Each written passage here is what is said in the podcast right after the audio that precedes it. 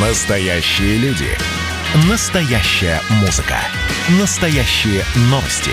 Радио «Комсомольская правда». Радио про настоящее.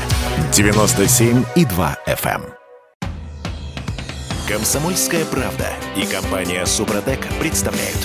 Программа «Мой автомобиль». Слушайте, как вам идея штрафовать за езду с треснувшим бампером, например? А, Или с видеорегистратором под лобовым стеклом? Тоже штраф. Уже следующей весной, между прочим, если МВД умудрится протащить через правительство проект новых правил дорожного движения. Всем доброе утро, я Дмитрий Делинский. Я Алена Гринчевская. А, В легком шоке. Недоумение. А, И редактор портала осипов.про у нас на связи. Андрей Олег Осиповы, доброе утро. Доброе утро. Доброе утро. Доброе утро. Пробуксовка дня. Так, смотрите, а, речь идет не о новых правилах дорожного движения как таковых, а о приложении к этим правилам. Этот документ называется «Перечень неисправностей и условий, при которых запрещается эксплуатация транспортных средств».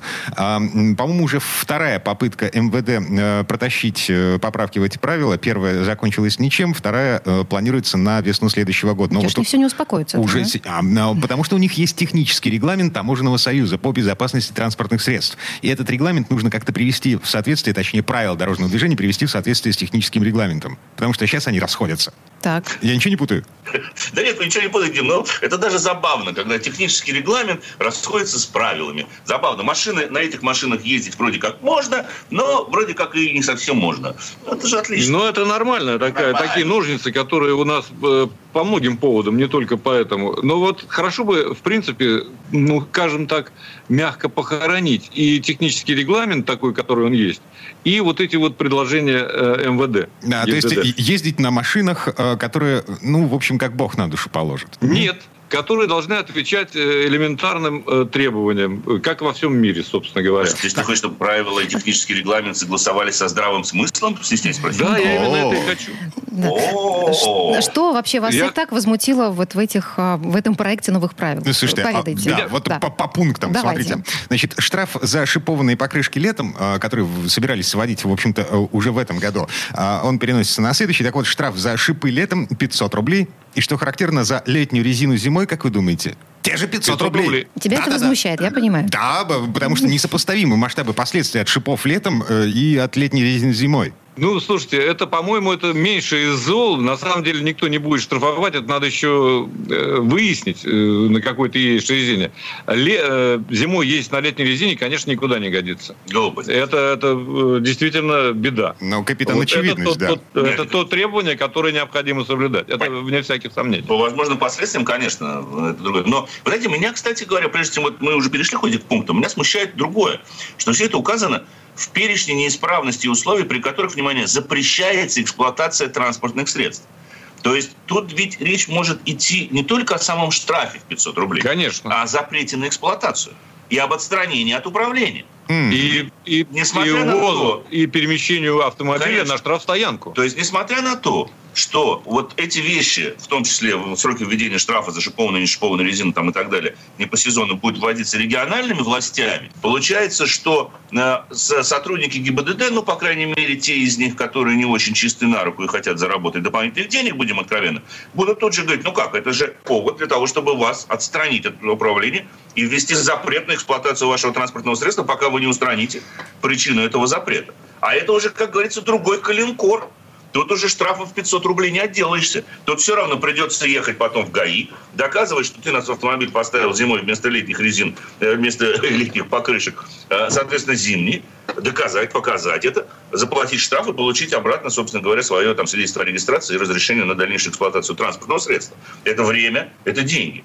Да? Вот это смущает на самом деле. И именно поэтому во многом, мне кажется, вот эти предложения ГИБДД не прошли в первый раз. И потом в этом сквозит еще вот по поводу видеорегистратора меня это э, как-то возмутило особенно, я скажу, Ну, потому это что а, потому что а куда его, как не под лобовое стекло, интересно, где его размещать? Так, погодите, Они, значит, м- говоря- мобильники и навигаторы под лобовым стеклом э, это эм, э, закрывающий обзор предметы, не предусмотренные производителем. То есть, Да. да, смотрите, э, насколько я понимаю, если видеорегистратор висит э, под, ну, в смысле, за зеркалом, между зеркалом и лобовым стеклом, никаких претензий. Да, не, Это- всякий, не всякий регистратор, во-первых, туда поместится. Это очень сложно те- технически осуществить. И, кроме всего прочего, это просто э, показатель уровня ненависти к этим вот видеорегистраторам А, я бы со сказал стороны по-другому. гаишников. Нет, я бы сказал по-другому. Это, погодите, уровень, уровни ненависти к водителям со стороны гаишников. Ну да, потому что видеорегистратор, вообще-то говоря, это, между прочим, тоже как бы гаджет, который обеспечивает безопасность на в каком смысле это адвокат наш? Это наш адвокат, да. Мы э, снимаем все. Вот особенности, мы берем там автомобили у производителя, да, ездим. Мы должны знать, что, что произошло на дороге Конечно. в случае какой-то экстренной ситуации. Мгм. Мы А, отчитываем в каком-то смысле. Ничего, что в Германии видеорегистраторы в принципе запрещены. Да, Германия. Но э, а, ничего, что Дим, в Германии полиция взяток не берет. Ничего, что она не стоит в засадах, не устраивает э, больших э, рейдов, собственно говоря, и вообще не имеет права И потом, слушайте, без, собственной причины. А что мне, собственно говоря, Германия? Что это за показатель, вообще-то Вот говоря? именно. Если бы у нас дороги были соответствующие, скоростные ограничения такие же, я бы еще промолчал. Пусть там было... А почему мне, Пусть у нас будет почему мне автомат. Германия должна быть примером в этом отношении? Наступил на Почему любимую она не мозоль. пример- А, слушайте, Почему она хорошо. не пример во всех Там еще что-то про козырьки А, противосолннечные Э, было, противосу- Дима. да, да Ну, это- как- это- как это это ладно? ладно. Если их нет, тоже штрафуют. Это ерунда. Да. А, А Нет, что не оштрафуют, э, сам дурак виноват. э, Еще и машину.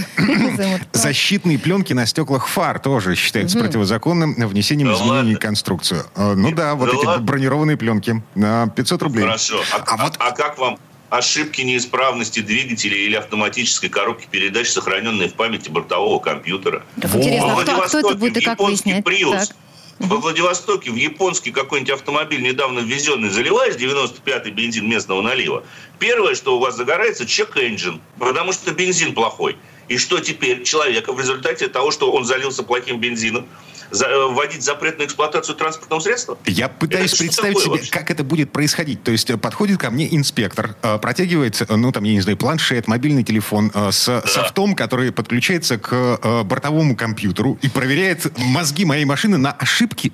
Это как Ну, вообще? я думаю, что до этого доходить не будет, но они будут смотреть на ваш щиток приборов, потому что неисправность двигателя или АКПП любая, связана ли она с серьезной неисправностью, связана ли она с некачественным топливом, всегда выдается на щитке приборов. Ну, в современных В современных автомобилях. 90% транспортных средств неисправность коробки и двигателя считается очень существенной. Поэтому, кстати говоря, у некоторых машин есть желтенькие э, лампочки и красненькие. Желтенькие еще эксплуатация да. условно возможна, то есть до сервиса вы можете доехать. Надпись check engine, она желтая. Если же у вас накрылась система впрыска, то у вас она загорится красным. И во многих машинах, когда их ключевая неисправность тормозной системы, загорится красным. Ну, то есть инспектору будет означает, что- достаточно просто засунуть голову ко мне в стекло. Конечно, ну И да, то есть вы не имеете Мгм. права на самом деле ехать. Вот и все. Но инспектор должен в этих тонкостях понимать и разбираться. И вообще, что это такое? Что это инспектор? А если у меня действительно бензин некачественный, а он мне скажет, все, езжай на сервис, отстранение, штраф. Еще огорчает. 100 причин э, для того, чтобы отклонить этот проект Министерства внутренних дел. Ну, то есть, если А вот там это в, в правительстве включит здравый смысл. Так, а три минуты до конца этой четверти часа э, есть время на то, чтобы потрогать машину руками. Тест-драйв. Ну что, у нас очередной сеанс классовой Да, ненависти. твоя любимая, Дима. Да, э, Нет, ну, ну сегодня я это, на продолжаю самом деле удивляться. так. Да. М. Что за машина? Audi S8. Вы знаете, чертовски приятный автомобиль. Андрей, можно сразу он- вопрос, а почему он столько стоит? Ну вот, вот, вот расскажите. Столько это сколько, От кстати? 10 миллионов рублей, насколько я понимаю. Мать моя женщина.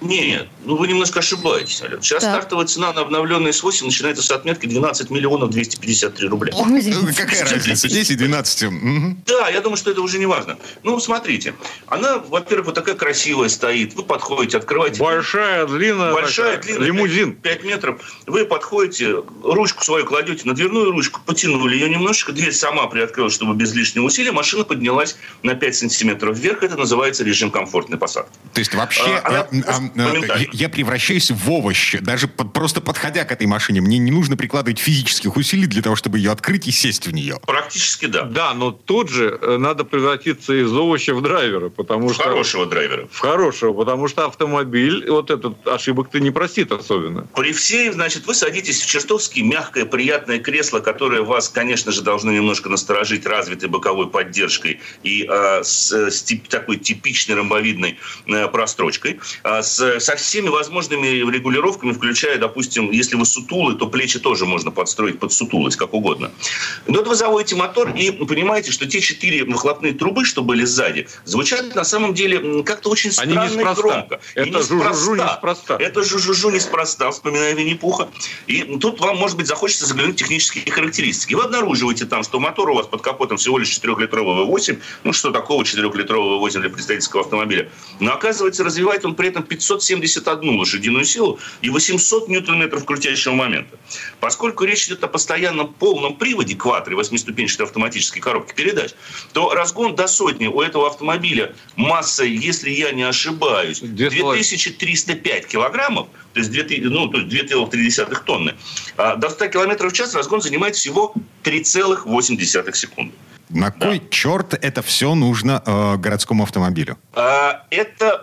Это же не трековая машина. Автомобилю это, это, может, не очень нужно, а вот мне это очень Автомобилю нужно. это по барабану, в общем. А вот тому, кто за рулем и кто ценит такие вещи, конечно, очень нужно. Конечно. За это, собственно говоря, деньги и платят. Для получения удовольствия. Для, в том числе, если хотите, демонстрации снобизма, да. Как любая другая дорогая машина, это есть демонстрация снобизма. И такие машины, по большому счету, для этого и существуют. 3,8 до сотни – это хорошие цифры. Но поверьте, как она ускоряется, допустим, с 80 до 140, это занимает те же самые приблизительно 3 секунды.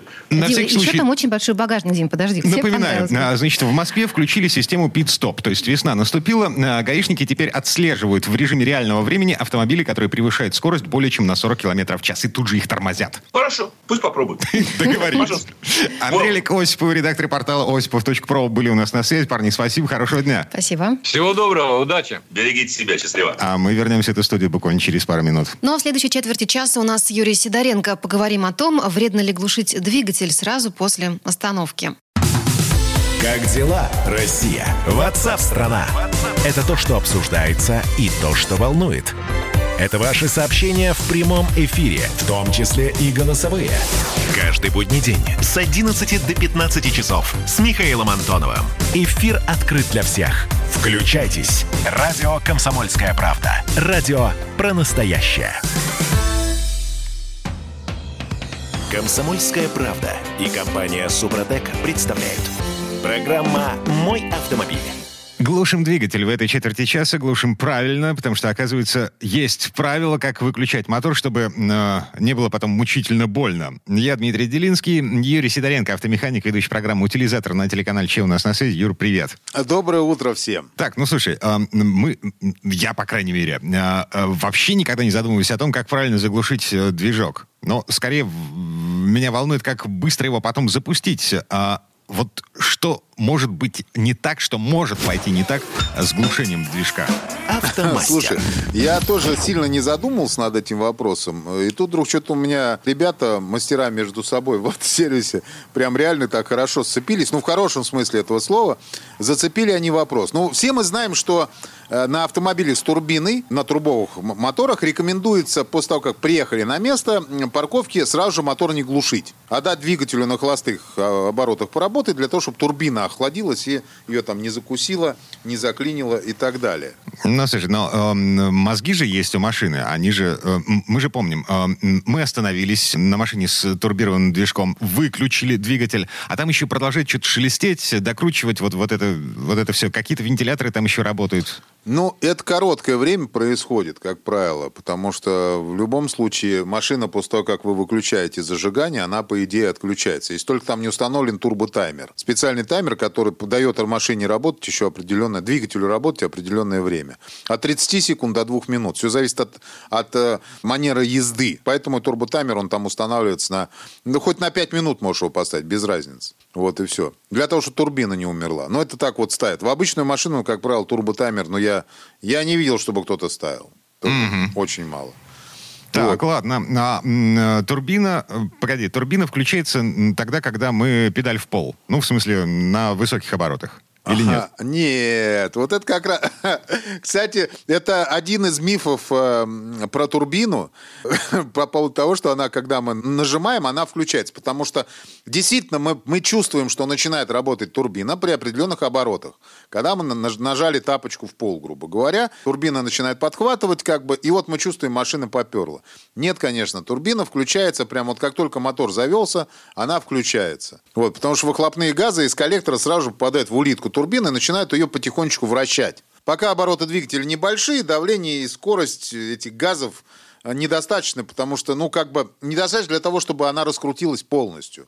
Но при этом она крутится, она работает. Потом, когда мы газку поддаем, вот, соответственно, газов выделяется больше, соответственно, растут обороты турбины, и компрессор, он уже не просто смешивает воздух, а он эффективно посылает в двигатель. И тогда турбина у нас переходит на рабочий режим. Вот когда мы чувствуем, что она подхватила, это она не включилась, а она перешла в рабочий режим полностью в рабочий. Угу. Так, приехали, остановились. Эм, э, турбина на холостых оборотах продолжает крутиться. Да, конечно. Она продолжает кру- крутиться, тем самым она охлаждается спокойно. Просто вот смотрите, если будет горячая турбина, сильно разогретая, если мы выключаем мотор, вот этот крыльчатку, может, ну, не саму крыльчатку, а подшипники, может прихватить, потому что там очень сильно разогрето. Если, например, вы вваливали нормально, то, ну, до этого ехали быстро, например, то она, как его, а, а, она сильно разогретая, она должна остыть. Все, а вот для этого у нас и есть турботаймер, который работает. Если нет турботаймера, как мы уже выяснили, в большинстве, подавляющем большинстве случаев турботаймера нет, мы просто стоим и ждем. Сколько? Ну, вот как раз, э, ну, как, зависит от езды. От 30 секунд до 2 минут обычно. Но на турбинах, как правило, на, на турбовых моторах, как правило, всегда ставят этот турботаймер. Хотя вот я сейчас смотрю, сейчас вот маленькие машинки есть у нас всякие. Э, в них уже турбинки стоят, а народ даже не знает, что у них турбины там стоят. Вот. Mm-hmm. Они, они думают, что так быстро машина сама ездит. Вот, но здесь Аркан, даже вопрос... например, да, 150 э, лошадиных сил с э, пачки сока. Да, угу. да, да, да, да. Вот это пример вот из этих. То есть она сама столько дает, там, извините, там поршень размером с... Э, я не знаю, как это называется. Размером со стаканчик маленький, с рюмку. Вот, и при этом он столько лошадей выдает. Но очень надо думать, что там есть, в принципе, турбина, которая помогает мотору так ездить. Но тут-то вопрос, Дим, стал не о, не о турбовом моторе. Чего они зацепились-то у меня? А обычный Механик. атмосферник, да, обычный да, атмосферник. обычный атмосферник. Угу. Вот. И надо ли его? Ну, тут с турбиной все ясно. То есть здесь очевидно, что нужно, чтобы машина поработала. А здесь вот они у меня цепанулись по поводу того, глушить сразу же атмосферник обыкновенный, в котором турбины нет. Или лучше все-таки подождать. Вот одни там, они Одни говорили, что надо подождать, вторые, мол, пофиг, ничего не произойдет, будем глушить сразу же. Вот те, кто топил за подождать, и дать двигателю поработать, они приводили, ну, в принципе, разумные доводы. Как только двигатель останавливается без работы на холостых, ну, то есть мы его сразу же ехали, остановились и заглушили его. Вот, масло, которое перестает резко циркулировать по двигателю, испытывает локальный перегрев ну, там в каких-то местах, и стопудово пригорит. И остановившаяся, остановившаяся помпа э, перестает гонять охлаждающую жидкость. Но это понятно, что когда мотор не крутится, она ничего не гоняет. И та, в свою очередь, останавливается в движении. А мы знаем, что если жидкость останавливается, она может ненадолго закипать в самых нагретых местах. То есть это тоже может быть. И вот это все, оно ресурсы двигателю э, не прибавит. Вот, ну, в принципе, вот те, кто говорили, что можно сразу глушить, они говорили, э, вот тоже довод приводили такой, что пока вот ты, ты ехал, например, нормально ехал, все у тебя разогрелось, потом пока ты во дворе паркуешься, но это проходит секунд 10-20, а то и 30. И этого больше, чем достаточно для, для приведения всех систем двигателя к рабочим температурам. То есть он охлаждается за это время. Уже сильно нагрузок не даешь. И вот они долго спорили, причем спорили, пока я к ним не подошел и не включился к, это, к этому теме. Я им сказал, ребят, вы, вы в принципе все правы. Понимаешь? Так. Вот и, и та, и другая сторона, они правы. Здесь просто есть один нюанс, вот из-за чего, кстати, которых получились разногласия, из-за недопонимания. А нюанс заключается в том, какие обороты у двигателя были до момента остановки. Угу. Вот, это очень важная вещь. Если вы ехали спокойно, и обороты двигателя не превышали 2-2,5 тысячи, но как вот обычно по городу люди ездят, тихо, аккуратно, то совершенно спокойно можете сразу же глушить мотор. Потому что все системы двигателя будут в нормальных рабочих температурах. Никакого снижения э, ресурса двигателя Не будет. То есть все будет в порядке. А вот если э, вы перед остановкой нормально давили на тапку, то есть вот на газ, совершая обгоны там, ехали так агрессивно довольно-таки, и при этом э, время парковки, для парковки у вас было небольшим, ну, то есть вы ехали, ехали и сразу же остановились где-то, знаешь, вот запарковались, тут же остановились, то надо дать двигателю поработать 20-30 секунд обязательно. И все-таки, опять же, вот это 20-30 секунд, это, ну, как тебе сказать, это смотря от того, как вы ехали. Потому что двигатель, он готов к определенным нагрузкам и перегрузкам, и к нагреву он готов. Так что, как бы, вот такая вот история. Они и те, и другие э, правы, так что все нормально. Основная, угу. основная задача привести двигатель к нормальным температурным показателям.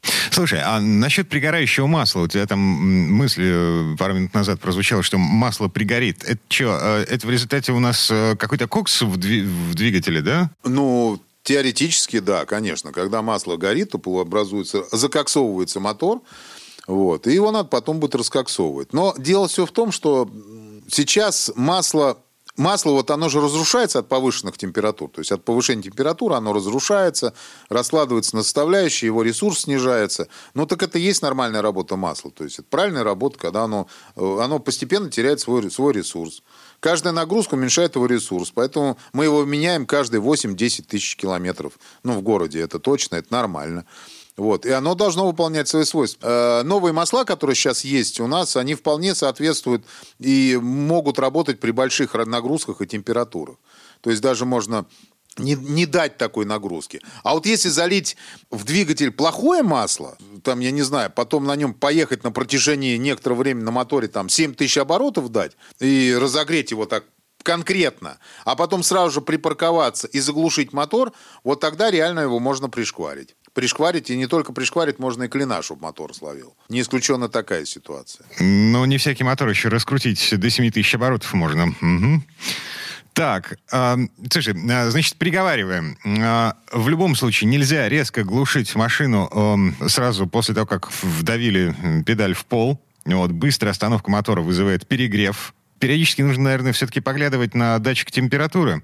Да?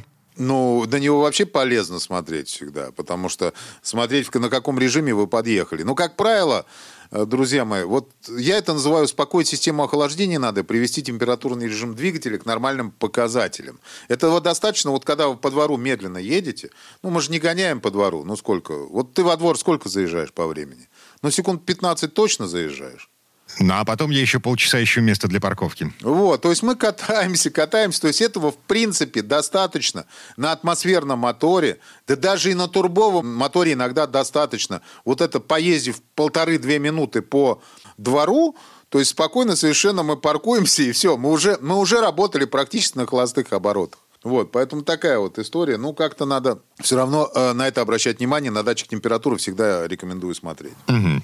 Ну, эм, окей, значит, твои мастера не порвали друг друга на британский флаг в связи с э, вот с этим профессиональным конфликтом по поводу того, когда глушить двигатель атмосферный, когда глушить двигатель турбированный. Эм, Юрий Сидоренко, автомеханик, ведущий программы «Утилизатор» на телеканале Че был у нас на связи. Юр, спасибо, хорошего дня. Всего большое спасибо, всем удачи. Ну, а в следующей части программы к нам присоединится Федор Буцко. Поговорим о лучших машинах для летних путешествий. Ну что, это хроники Цыпкина на радио «Комсомольская правда». Имеет ли право звезда напиться, принимать наркотики и вообще вести образ жизни, который не может послужить примером подрастающему поколению? Что делать в принципе с алкоголизмом? Ну, перебрал в барик. Со всеми бывает. Приехала полиция забраться на постамент, тереть э, каменный э, член и думать, что произойдет с тобой чудо. Звонит бабушка. Она говорит, не имею никаких претензий к тому, что ты используешь мат. Можно не позорить меня на всю страну и вся в своем посте написать грамотно с мягким знаком. Известный писатель Александр Цыпкин ведет дневник специально для радио «Комсомольская правда». Без купюр и цензуры. Хроники Цыпкина. Слушайте по пятницам в 10 вечера по Москве. Я, правда, к сожалению, сразу сяду. Комсомольская правда и компания Супротек представляют. Программа «Мой автомобиль». Готовимся к летним путешествиям в этой четверти часа. Я Дмитрий Делинский. Я Алена Гринчевская. Федор Буцко у нас на связи. Федь, доброе утро. Доброе утро. Доброе утро. Дорожные истории. Так, ну что, на, э, летнее путешествие на автомобиле это, ну, по-прежнему наше все, особенно в связи с тем, что Турция закрылась, особенно в связи с тем, что из-за закрытия Турции эм, цены на курортах Краснодарского края и Крыма... Ну, как-то возможности сужаются, в общем-то, к этому ведешь, Ам, да? Ад Израиль. Трэш и угар будет твориться в нашей стране. В общем, готовимся к путешествиям, э, к большим путешествиям с, со всем скарбом. То есть на больших машинах, судя по всему. Ну, Фёдор? видимо, да. Да, нужно ездить по возможности на больших машинах. Это наглядно понятно вот после каждых новогодних праздников, после каких-то длинных каникул. Если вы следите за автомобильной прессой, то, возможно, обращали внимание, там появляются постоянно обзоры минивенов, больших минивенов. А, потому что журналисты, которые, ну, вот, э, в принципе, могут взять на тест практически любой автомобиль, они знают, на чем лучше всего ездить в путешествие. Это, конечно, минивен. Ну, если у вас не тур там Чухлома, где нужно брать подготовленный УАЗик или там Land Rover Defender, а вы едете по дорогам, лучше всего, конечно, ездить на минивене. А выбор их у нас в России такой, ну, в принципе, есть. Конечно, рынок, в принципе, сокращался, выбор тоже сокращался, но есть. Есть, например, э, ну, самый доступный, давайте с самого доступного на- начнем, это называется ГАЗ Соболь. Ну, честно говоря, конечно, машина такая для непритязательных клиентов, э, вот, но, тем не менее, у меня есть пара знакомых владельцев Соболя, и они очень довольны своим э, автомобилем. Да, это в одном случае человек, у которого есть э, доступ, э, вот, так сказать, к сервисным услугам повышенного качества, э, вот, он владелец сервиса, а другой сам умеет и справляться с этой машиной, то есть, в принципе, если говорить о бюджетном варианте, ну, ну. А сколько это Пусть примерно каждый сам бюджетно, решает. Федор? Ну, ну, с а чего? сколько бы вы дали, Алена? Да вот я сейчас хочу в интернете набрать вообще Газоболь. Милли- Да, ну, Дима, ты знаешь, миллион. как, помнишь, как он миллион. Миллион, да? Мгм. Ну, условно, миллион. Но зато это полный привод. Это едет, Мгм. это вообще чинится. Это, ну, может быть, даже не ломается, и, а если ломается, то чинится. Да? Так, а, А, значит, вот. по- полноприводный мини... э, К вопросу о... а, Я помню, было модно и популярно э, ездить в путешествие на полноприводных праворуких японцах. Вот, бы- были такие Ну, это здорово, они классные, в них, в них бывает велюровый салон, а, отличная шумоизоляция, там, я не знаю, аудиосистема, которая, значит, не ловит российский FM-диапазон. Ну, то есть там такой специфический, интересный автомобиль, да. Я ездил на таких, я понимаю, да, Honda Odyssey даже Соболь бизнес. Я вот тут сейчас открыла новая полноприводная «Газель» 4 на 4 Э, Предлагается к продаже. Че, почем? Ну, в общем, по цене завода. Ладно, Ну, понятно, движемся так. дальше. Да, да, ну дальше все-таки есть еще тоже такой довольно специфический автомобиль Hyundai H1, э, H1, если хотите. У Э, моего он друга был такой, да, даже две такие машины. Значит, одна для того, чтобы возить э, стройматериалы. Вторая, чтобы тещу на дачу с картошкой. Да. Серьезно? Кроме шуток. Ну, в Корее там бывает Starex, он гораздо лучше оснащенный, у него бывает полный привод. У нас H1 только заднеприводный, такая восьмиместная маршрутка, э, который комфорт основной у водителя. А все остальные, они как бы остальные. Ну, там были перемены, в принципе, что-то стало лучше, но ну, тоже она скорее, конечно, намного комфортнее, чем вот автомобиль, о котором мы первым вспоминали, но тем не менее, ну, тоже так сказать, не мой выбор был бы это. Э, Хотя у него есть, э, есть плюсы. Там, например, очень хороший 2,5-литровый турбодизель на 170 сил. И, в общем, э, за эти деньги в своем классе это, ну, это дешево. Это, ну, это, это хорошо. Федор, а сколько Я человек туда примерно дальше. может э, туда влезть? А, знаете, меня смущает слово «примерно». Официально туда влезает 8 человек, а примерно, я думаю, разные человек комплекции, 20, я этому- Человек 20, я А, думаю, так. примерно, если, так сказать, да, если упаковывать штабелями, там, то можно и 30. Есть такая французско-немецкая тройка, вот куда я бы уже смотрел э, при выборе такого автомобиля. Это Citroën, э, Peugeot и Opel. Citroën Space Tourer, Peugeot Traveler и Opel Zafira Life это теперь называется. Не- если кто-то помнит, что такое была Opel Zafira, был такой очень классный минивэн, ничего общего не имеет. То есть это именно фургон, то есть это машина, которая сделана на базе коммерческого транспорта, но вот э, а, теперь есть пассажирские версии. Они стоят э, там 2 400 и выше, если хочется полный привод, а мне бы хотелось полный полный привод, то это, наверное, э, где-то 2 800, 2 900 и опять же выше. В принципе, хорошие машины. Э, обычно у них там какой-нибудь двухлитровый 150-сильный дизель и, в общем, уже хорошо. А если смотреть еще выше, то там есть Volkswagen, целое семейство, транспортер как самый бюджетный, Caravella как получше, и Multivan это уже такой классный, классно оснащенный автомобиль. Но они, конечно, не очень дешевые, как уже понятно из названия марки Volkswagen, э, там 3 миллиона и выше это все стоит, а скорее 4, а есть там версии такие очень дорогие. Но мы помним, все, все началось а еще с, с Пэти-ванов, э, с Пати-ванов э, в хиппи времена. А, Volkswagen, окей, не народная машина. Не народная, а вот если покупать такую машину, я бы приглядывался к Мерседесу. Вот ты, может быть, меня будешь критиковать или удивляться, Естественно, но... да. Помимо... С чего бы в нашей стране ездить э, в путешествие на Мерседесе? Patrícia. Скажу, с чего. Э, история такая. Дело в том, что Mercedes, э, есть вот Mercedes-Benz V-класса, вы, наверное, видели, они сейчас очень часто используются, так сказать, состоятельными согражданами, всякими бизнесменами, артистами, политиками. Ну, то есть все, кто ездит по городу, э, понятно, что любой автомобиль в городе, если у него нет спецсигналов, да, мигалки и крякалки, обречен на то, что он стоит в пробках довольно много времени. И нет автомобиля комфортнее, чем минивэн в таких условиях, потому что там можно работать, можно отдыхать. Это машина очень круто выглядит, подходит для представительских функций, и семью свозить, и детей в школу отправить, и для повседневных поездок. Понятно, если говорить про эти дорогие, там есть В-класс, очень дорого. Ну, это цена хорошей Ешки, хорошего е седана Е-класс. Но есть э, другая машина, есть Вита, Mercedes Vita. В принципе, кузов тот же, э, ну, там есть отличие. Задняя дверь иной формы, у нее там меньше э, заднее стекло, и дверь цельная, они из двух частей состоит. Не крашеные зеркала, не крашеные ручки дверей, чуть-чуть другие бамперы. Окей, не вопрос. Зато эта машина сделана на базе вот этих молотонажной, так сказать, техники, коммерческой техники. И в этом есть плюс. Ну, как минимум, там плюс это, это сэкономленный там, миллион рублей или, или больше, э, в зависимости от... Э, но, тем не менее, Вита, в общем, можно оснащать чем угодно. Да, он стоит там от 3 миллионов 600 тысяч, это, конечно, не маленькие деньги, но посмотреть на конкурентов, получается, что вроде и не такие уж большие. И вообще в ситуации, когда миллион стоит самая дешевая машина, ну или почти самая дешевая машина из, из приличных, а, собственно, чуть-чуть приличнее стоит полтора, а еще чуть-чуть приличнее два, то, ну, в общем, в общем, ну, такие вот у нас цены. А что в этой Очень машине большой. такого за такие деньги? Слушайте, вот, кстати, у меня а, вопрос. Алена, а, знаете, во, вот, да. во всех этих историях, во всех этих машинах спальное место вообще как-то организовывается? Организовывается прекрасно, только нужно доплатить за это. В случае с Мерседесом 54 тысячи рублей, и у вас э, сиденья задние будут превращаться в кровать длиной 2 с лишним метра и шириной где-то там метр семьдесят примерно. Но не king size, но, в общем, да, вполне ничего себе внушает. Ну, не, не king size, да, не водяная, там, я понимаю, без бассейна, но тем, тем, тем не менее.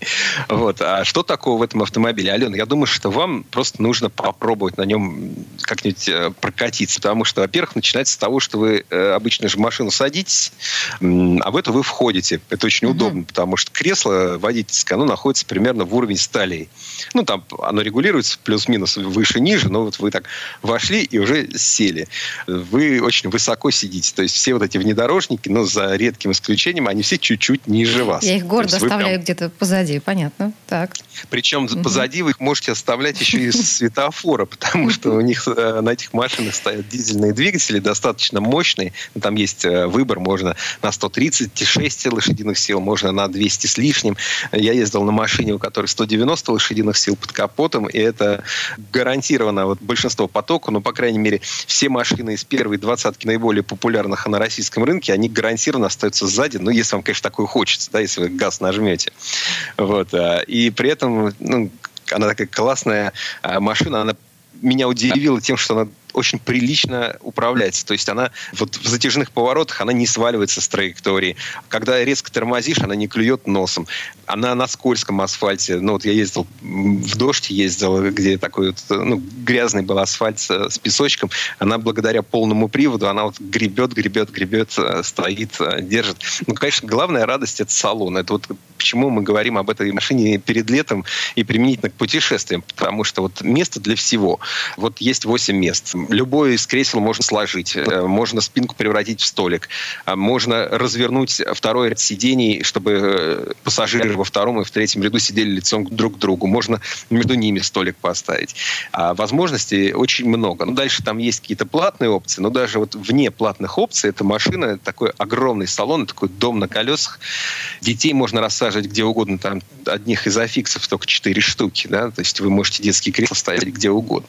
И багажник у него большой, и, в общем, много таких приятных функциональных решений, очень много всяких ниш, полочек. Вот есть немецкая поговорка, что вот Ordnung muss sein, порядок должен быть, во всем должен быть порядок. И это вот машина, в которой удобно все вот упорядочить. Это, в принципе, свойственно а, машинам этого сегмента, вот коммерческого транспорта потому что ну, она для дела, и у водителя должно быть много мест, куда она разложит там свои документы, если он курьер, там какие-то заказы, телефон мобильный э, и так далее. И вот в этих машинах очень много места, и это вот ну, очень приятно на таких. В общем, Федор, вы в восторге, Есть... да, слышим Я в восторге. Голосу. Кроме угу. того, знаете, вот здорово на такой машине ездить, особенно когда едешь далеко. Это такое место, где семья становится семьей, где можно все пообсуждать, поговорить, послушать аудио книги. Это вот прям вообще классная вещь. Я вам желаю а, для хороших автопутешествий этим летом и хороших просторных автомобилей. Федор Буцков был у нас на сети. Спасибо, хорошего дня. Спасибо. Всего вам доброго. Ну, а мы вернемся в эту студию буквально через пару минут. В следующей части программы у нас журналист и летописец мирового автопрома Александр Пикуленко. Послушаем историю о плавающих автомобилях. Давайте не будем растекаться мыслью. Единственный человек, который может зажигательно рассказывать про банковский сектор и потребительскую корзину – рок-звезда от мира экономики Никита Кричевский. Ну, мы, конечно, все понимаем, у нас рекордный урожай, у нас же миллиард есть, мы этим гордимся. А хлеб закупали за границей. В 2003 году Борис Абрамович предлагал мне стать папой римским. Я отказался. Он разбирается в мировых трендах, строит прогнозы и знает, что надо делать. У меня есть встречное предложение. Если вы нам намекаете, мол, вы там смотрите, да, так вы национализируете эти холдинги. Какие проблемы? По средам в 17.00 по Москве. «Экономика» с Никитой Кричевским. На радио «Комсомольская правда». Я буду резок, я буду краток, я буду четок. Комсомольская правда и компания Супротек представляют. Программа «Мой автомобиль». А это мы вернулись в студию радио «Комсомольская правда». Я Дмитрий Делинский. Я Алена Гринчевская. В этой четверти часа у нас традиционная история от Александра Пикуленко. На этот раз речь пойдет о необычных средствах передвижения, об амфибиях. Машины, способные передвигаться по воде, стали появляться еще в 30-е годы прошлого века. И не только для военных, но и для гражданских. Во второй половине 20 века амфибии прочно заняли нишу техники для отдыха и развлечений на Западе. Вот в СССР амфибии разрабатывали в основном для поисково-спасательных работ, ну и чуть-чуть для гражданки. Но слово Сан Санычу. Предыстория. Редкая удача встретить на дороге автомобиль-амфибию. Еще реже удается увидеть ее на воде. И тем более самому сходить на ней в плавание. Это увлекательный аттракцион. Ведь обычный автомобиль тонет в течение нескольких минут. Это время отпущено водителю и пассажирам, чтобы в полной мере осознать ошибочность выбранного пути. Увы, подобные случаи, когда машина не по воле своего владельца оказывается в воде, совсем не редкость. А если напротив, по воле, соблазн съехать с асфальта в воду велик. Не случайно один из самых своих рейтинговых выпусков телепередачи «Топ Гир» посвятила превращению обычных машин в водоплавающие. И тут впору переключаться с бензиновых острот Кларксона на соленую романтику Конецкого. Фарватер вместо двойной сплошной, узлы вместо километров в час, ходовые огни вместо фар. Хотя подавляющее большинство амфибий выучены скорее плавать не вдоль, а поперек. Их исконное назначение – пересечь водную преграду, если таковая возникает на пути. Задача сугубо военная. Собственно, большинство земноводных автомобилей и создавалось в военных целях. Хотя, конечно, встречаются исключения.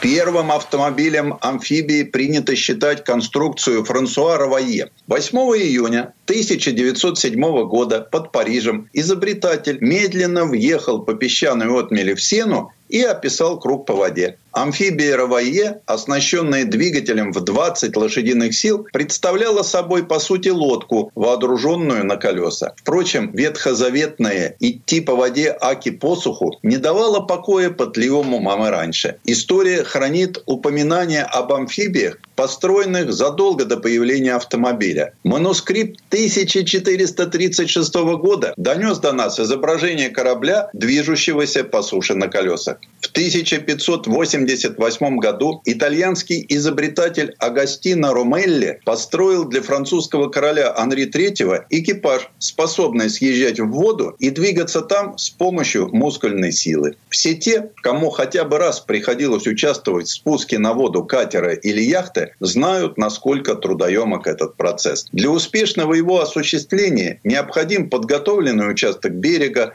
кран и всевозможные тали. Амфибии же положено менять территорию на акваторию и обратно без привлечения вспомогательных устройств. Иначе весь замысел теряет смысл.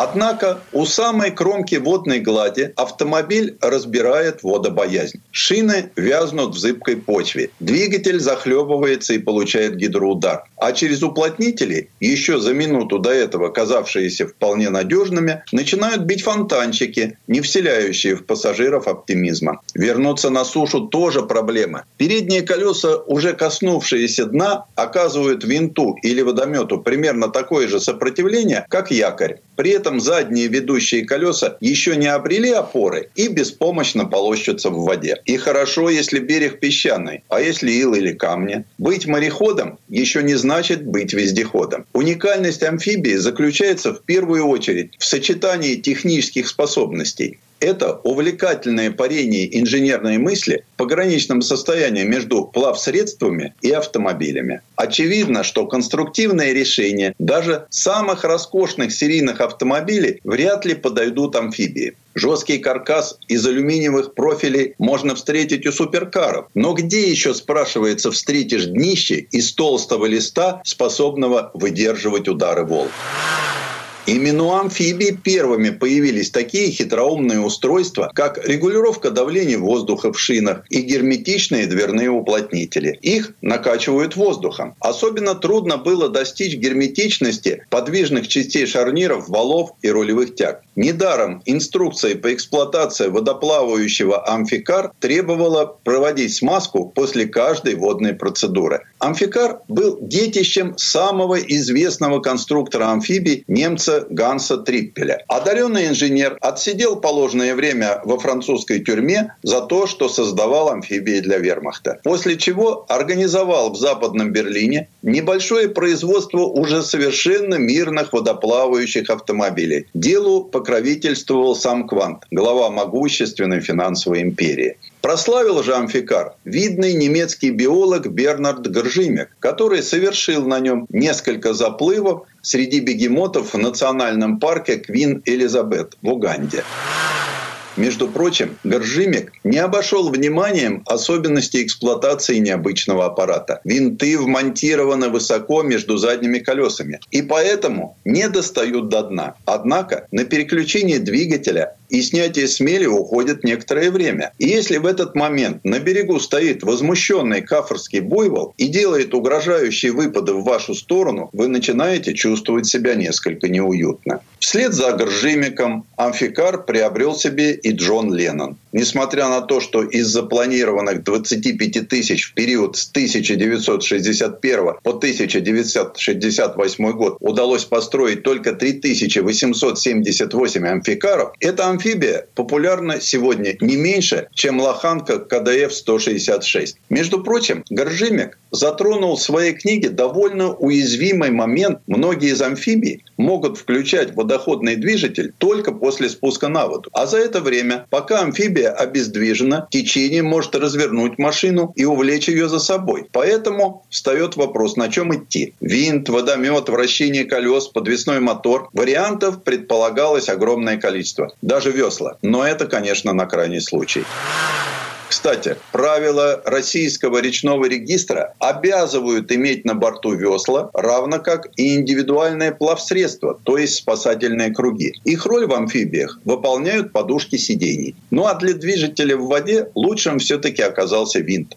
Однако его легко повредить при сходе в воду и выходе на берег. Винт требует привода от штатной трансмиссии, и жизнь водителя осложняют манипуляцией многочисленными рычагами. Ведь для увеличения маневренности винтовой движитель необходимо дополнить рулевым устройством, как у корабля, а это влечет за собой усложнение штатного рулевого механизма. Вот почему на многих амфибиях обходится при совершении эволюции поворотом передних колес, а иногда даже движение осуществляется по сухопутному за счет вращения колес. Правда, плавать по акватории придется со скоростью пешехода. Большего энтузиазма от такой амфибии не дождешься. Когда в середине 80-х в нашей стране интенсивно занялись разработкой военных амфибий, то на базе вездехода УАЗ-469 создали машину с винтами. А на основе Нивы – конструкцию, способную передвигаться на плаву благодаря вращению колес. В обоих случаях перед разработчиками была поставлена цель, чтобы машины ничем не выдавали свою земноводную сущность. А какие еще конструкции ждут нас впереди? Об этом можно только догадываться. Ибо сказано в Писании «помыслы в сердце человека – глубокие воды».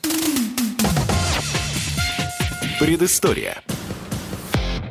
Сан Саныч, спасибо. Это был Александр Пикуленко, летописец мировой автомобильной индустрии. Ну, у нас на этом все на сегодня. Алена Гринчевская. Дмитрий Делинский. Берегите себя. Программа «Мой автомобиль».